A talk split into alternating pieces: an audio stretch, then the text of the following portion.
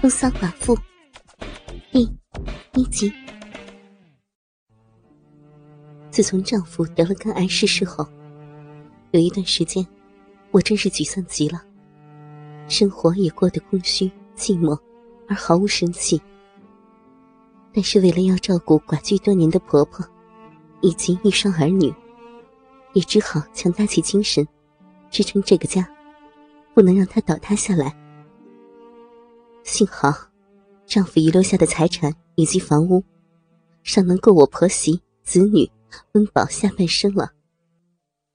我的一双儿女，长女就读高中二年级，儿子也读初中三年级，还算是乖巧听话，功课也不错，不太让我操心。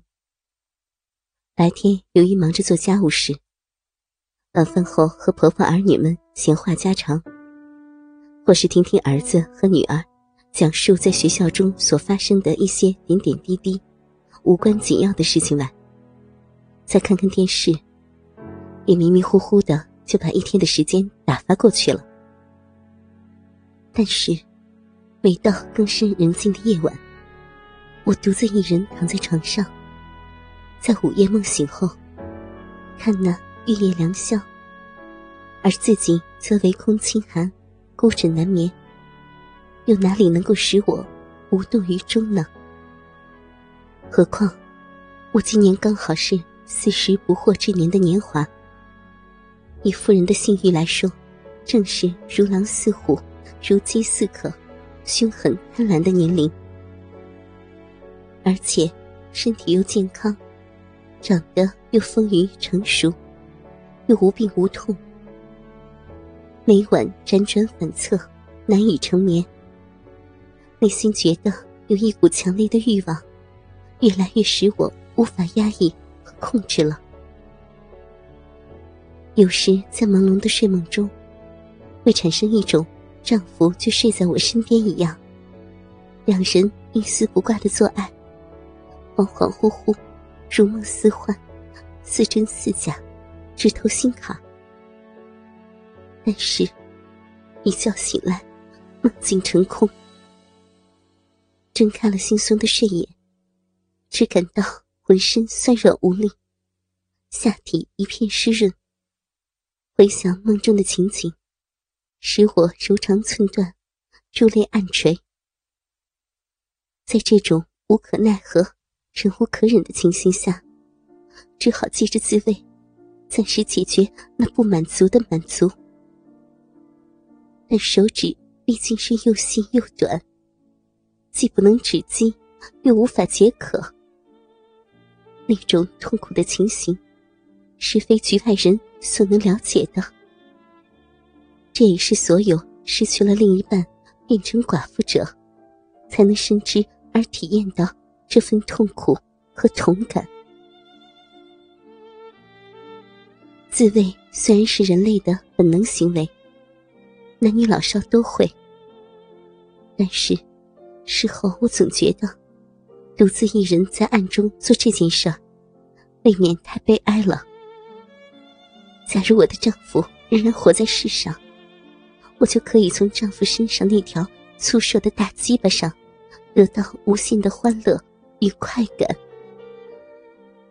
因此我才会时常幻想着丈夫的那条粗壮硕大的鸡巴插在我肥逼的最深处，拼命地冲刺、抽草、撞击，最好是能把我的肥逼捣烂、搞破、操穿，才能消渴止痒，充饥补寒。如果我不自慰的话，那积压在心中的欲火就会使我浑身好像火烧一般，彻夜难以安眠。虽然以手指来自慰并不能满足我生理上的欲望，而且也是相当令人害臊和可悲的事。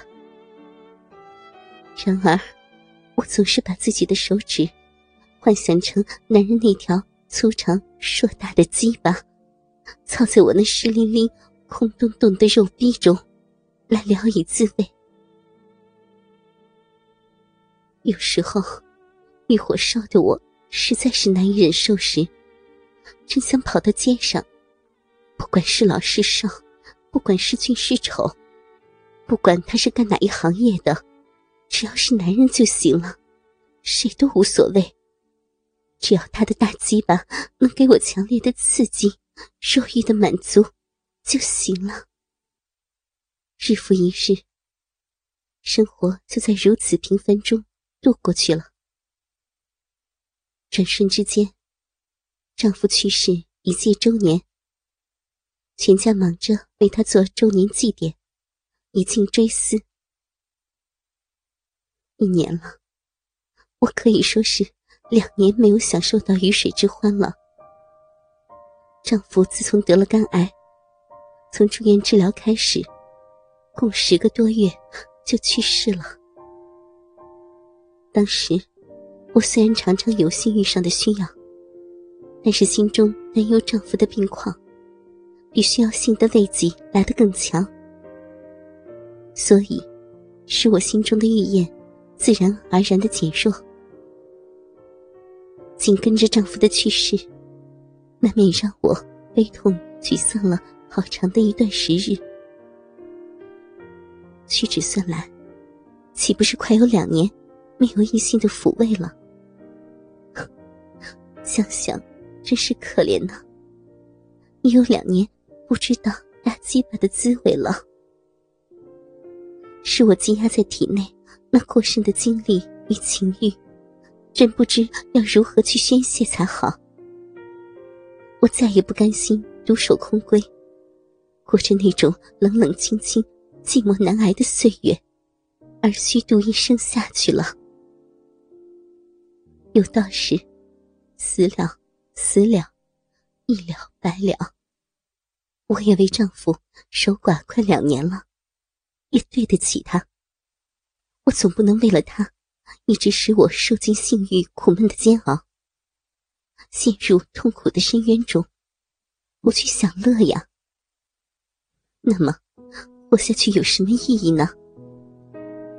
再说我也不老，容貌也美好，才四十刚出头。